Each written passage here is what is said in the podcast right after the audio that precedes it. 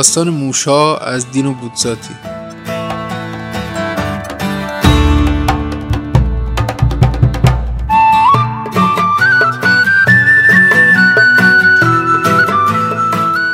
از خانواده کوریو چه خبر؟ در خانه قدیمی روستاییشان که به دوگانلا معروف است چه اتفاقی دارد میافتد؟ از دوران بسیار دور من را هر تابستان برای چند هفته دعوت می اما امسال برای اولین بار این کار را نکردند. جوانی چند خط برایم نوشت تا عذرخواهی کند. نامه عجیب که به شکل مبهمی به مشکلات یا به نگرانی های خانوادگی اشاره می کند و بیانگر هیچ چیز نیست. چه روزهای شادی را در خانه آنان در خلوت بیشزارها گذراندم. امروز برای اولین بار موضوعات ناچیزی که آن وقت به نظرم بیهودی یا بی اهمیت می آمد از آن خاطرات قدیمی سر بر می آورد و ناگهان شکل می گیرد. مثلا از تابستانی بسیار دور خیلی قبل از جنگ دومین باری بود که مهمان خانواده کوریو بودم. صحنه زیر را به خاطر می آورم در اتاقی گوشه طبقه دوم که مشرف به باغ بود مستقر شده بودم. حتی در سالهای بعد هم همیشه آنجا می خوابیدم و داشتم به رخت خواب می رفتم که صدای ضعیفی شنیدم صدای خراشی در پایین در. رفتم در را باز کردم. موش کوچکی از بین پاهایم در رفت. اتاق را طی کرد و رفت زیر کمد پنهان شد. به طور ناشیانه میدوید. خیلی خوب فرصت داشتم تا لهش کنم اما خیلی ناز و ظریف بود. صبح روز بعد به طور اتفاقی دربارش با جوانی صحبت کردم. او پریشان خاطر گفت آه بله بعضی وقتا موش توی خونی گشت می‌زنه. موش خیلی کوچیکی بود. حتی دلم نیومد که آره تصورشون می‌کنم اما بی خیالش موضوع را عوض کرد. انگار که از حرف من خوشش نیامد. سال بعد یک شب داشتیم ورق بازی می‌کردیم. حدود نیم نصف شب بود. از اتاق بغلی سالونی که چراغهایش در آن وقت خاموش بود صدای تلقی به گوش رسید. صدای فلزی مثل یک فنر. من پرسیدم چیه؟ جوانی برای اینکه تفره برود گفت چیزی نشنیدم. تو النا چیزی نشنیدی؟ زنش که کمی سرخ شده بود بهش جواب داد من نه. من میگم چرا؟ به نظرم که از اونجا توی سالن یه صدای فلزی متوجه حاله از دست پاچگی شدم. خب نوبت منه. ورق بدم؟ حتی ده دقیقه هم نگذاشته بود که تلق دیگر این بار از راهرو و همراهش صدای جیغ ضعیفی مثل مال یک جانور. من می‌پرسم جوانه بهم بگو ببینم برای موشه تله گذاشتین؟ تا اونجایی که من می‌دونم نه. درسته النا؟ تله گذاشتیم؟ مگه به سرت زده؟ برای چند تا موش؟ یک سال میگذرد. تا وارد خانه ایلاقی می‌شوم دو گربه چاق و چله بسیار پر جنب و جوش نظرم جا جلب می‌کند. از آن نژاد سوریه‌ای با عضلاتی نیرومند پشمی نر مثل گربه هایی که موش می‌خورند.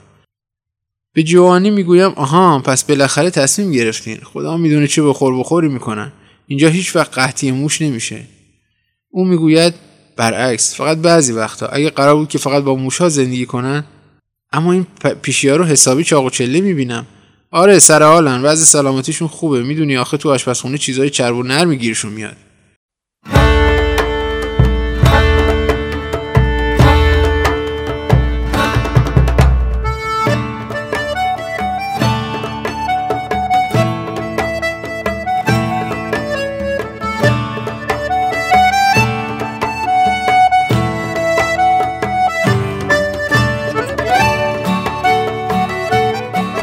سال دیگر میگذرد و طبق معمول همین که من برای تعطیلات پا بان خانه ایلاقی می‌گذارم سر کله دو گربه پیدا می شود اما دیگر مثل آن قبلی ها نیستند نه نیرومند و نه پرتحرک بلکه بیرمق و لاغر مردنی دیگر از اتاقی به اتاق دیگر جست و خیز جانانه نمی کنند بلکه برعکس مدام خوابالود و فاقد هر گونه تحرکی لای دست و پای صاحبان خانه میلولند. می‌پرسم مریضن؟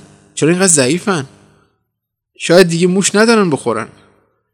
جوانی کوریو سر حال جواب می‌دهد درست گفتی. احمق در این گربه هایی که تا حالا دیدم. از وقتی که دیگه تو خونه موش وجود نداره قهر کردن حتی یه موش هم نمونده. و خوشحال خنده بلندی سر می‌دهد. کمی بعد جورجو پسر کمی بزرگتر با حالاتی از پنهانکاری مرا به گوشه می‌خواند. می‌دونی دلیلش چیه? میترسن کی میترسه؟ گربه ها میترسن پاپا نمی‌خواد که اصلا در موردشون حرف بزنه. موضوعی که اذیتش می‌کنه اما مسلمه که گربه ها میترسن ترس از کی؟ آفرین از موشها. اون جونورها طی یک سال از ده تایی که بودن رسیدن به صد تا. اما دیگه اون موشهای کوچیک اون موقع ها نیستن. مثل ببرن گنده تر از موش کورن. پشمای سیخ و سیاه رنگ. خلاصه گربه ها جرأت نمی‌کنن بگیرنشون. و شما هیچ کاری نمی‌کنین؟ خب یه کاری باید کرد اما پاپا هیچ وقت تصمیم نمی‌گیره. نمی‌دونم چرا اما موضوعی که بهتر از خیرش بگذریم. اون زود از کوره در میره. و سال بعد از همان شب اول سر و صدای بلندی مثل صدای پای آدم هایی که بدوند بالای اتاقم میشنوم. گرم گرم با این حال بسیار خوب می‌دانم که چون کسی آن بالا نمی‌تواند باشد چون آنجاش زیر شیروانی غیر مسکونی پر از وسایل کهنه صندوق و چیزهای از این قبیل است. خودم می‌گویم عجب تاخت و تازی. این موشها باید خیلی درست شده باشند.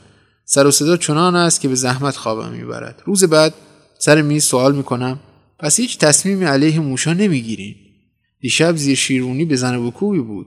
جوانی را می‌بینم که قیافش درهم می‌شود. موشا؟ از کدوم موشا حرف می‌زنی؟ به لطف خدا دیگه تو خونه موشی نیست. حتی پدر و مادر پیرش هم برمیآشوبند. کدوم موش صاحب مرده ای خواب دیدی عزیزم؟ میگم با این حال بهتون اطمینان میدم که قوقای بود. مبالغه هم نمی کنم بعضی وقتها می‌دیدم که سقف میلرزه. جوانی قیافه متفکرانه به خود می‌گیرد. می‌دونی چی ممکنه باشه؟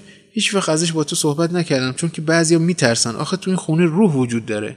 منم اغلب احساسشون می‌کنم و بعضی شبا شیطونی می‌کنن. من میخندم. امیدوارم منو جای بچه کوچولو نگیری. روح نبود اونا موش بودن. قول میدم موشای بزرگ موشای صحرایی موشای کور. راستی اون دوتا گربه ناقلا چه بلایی سرشون اومد؟ اگه می‌خوای بدونی بدون که انداختیمشون بیرون. اما خیلی تو فکرشون هستی یا عجیبه که از چیز دیگه حرف نمی‌زنی. خلاصه این یه خونه روستایی دیگه. مگه می‌تونی ادعا کنی که من متحیر نگاهش می‌کنم اما چرا اینقدر عصبانی می‌شود؟ او معمولا بسیار مهربان و فروتن است کمی بعد باز هم جورجو فرزند اول وضع را برایم روشن می‌کند و می‌گوید حرفای پاپا رو باور نکن. اون صدایی رو که شنیدیم مال خود موشا بود. حتی بعضی وقتا ما هم نمی‌تونیم بخوابیم. کاش میدیدیشون. هیولای زغال سیاه. با پشمهای زبر مثل چوب خشک و اون دوتا گربه رو اگه می‌خوای بدونی اونا دخلشون آوردن. شب اتفاق افتاد. یکی دو ساعتی بود که خوابیده بودیم که میو میوی وحشتناکی ما رو بیدار کرد. تو سالن جنجالی به پا بود. اون وقت از تخت پریدیم پایین اما خبری از گربان نبود. فقط مقداری مو اینجا و اونجا هم چند تا لکی خون. پس چرا کاری نمی‌کنین؟ تلی سمی. نمی‌فهمم چرا پاپاتون نگران نمیشه. چطور نمیشه؟ اون مدام نگرانه اما اونم حالا میترسه. میگه که بهتر سر به سرشون نذاریم. و الا بعض بدتر میشه. میگه که دیگه نمیشه کاری کرد. چون خیلی زیاد شدن. میگه که تنها راهش آتیش زدن خونه است. و تازه تازه می‌دونی چی میگه؟ فکرش هم خنده داره. میگه صلاح نیست قاطعانه جلوشون وایسیم. جلوی کی؟ جلوی اونا موشا. میگه یه روز وقتی که باز هم بیشتر بشن ممکنه انتقام بگیرن. بعضی وقتا از خودم می‌پرسم نکنه داره می‌زنه به سرش. می‌دونی که یه شب همینطور که داشت غذا مینداخت تو زیر زمین مچشو گرفتم. غذای چرم و نرم برای اون حیوانای عزیز. ازشون متنفره اما ازشون میترسه. می‌خواد آروم نگهشون داره.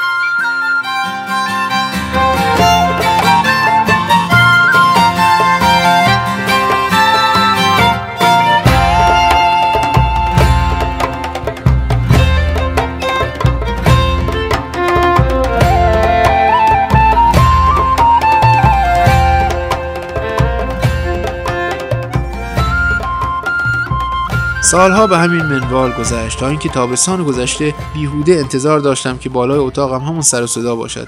سرانجام سکوت برقرار شده بود. آرامشی عظیم. فقط صدای جیرجیرک ها از باغ می آمد. صبح روی پله ها به جورجو برمیخورم. به اون می‌گویم تبریک میگم ولی به هم ممکنه بگی چطور تونستین کلکشون رو بکنین؟ دیشب تو تمام زیر شیرمونی حتی یک بچه موش هم نبود. جورجو با لبخندی نامطمئن نگاه هم می‌کند. بعد جواب می‌دهد بیا. بیا بیا یکم ببین. مرا از دری کوچک به زیر زمینی که دریچه آنجاست می‌برد. آرام به من می‌گوید حالا اون پایینن. چند ماهیه که همشون اون پایین تو فاضلاب جمع شدن. تو خونه فقط چند تایشون میگردن. این پایینن گوش کن. سکوت می‌کرد و از ورای کف زمین صدایی به سختی قابل توصیف به گوش رسید.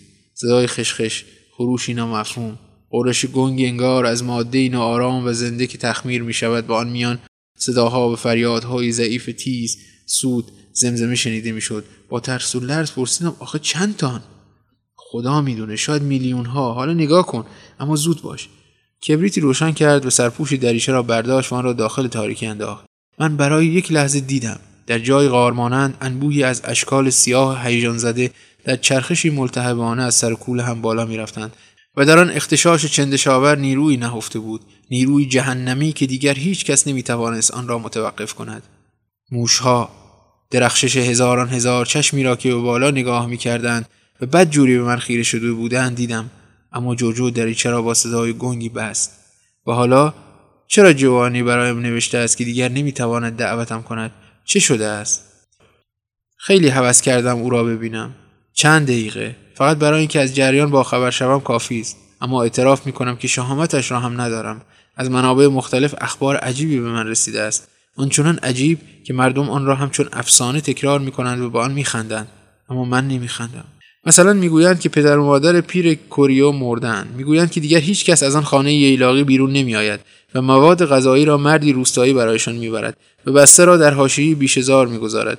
می‌گویند که هیچ کس نمی‌تواند وارد آن خانه شود چون موشهای عظیم آنجا را اشغال کردند و خانواده کوریو اسیر آنها هستند.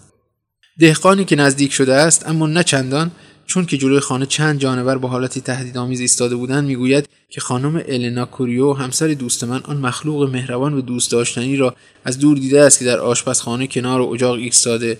مثل آدم فقیری لباس پوشیده و دیگ بزرگی را هم می‌زند. در حالی که تعدادی موشهای متعفن گرسنه غذا او را مجبور به این کار می‌کردند.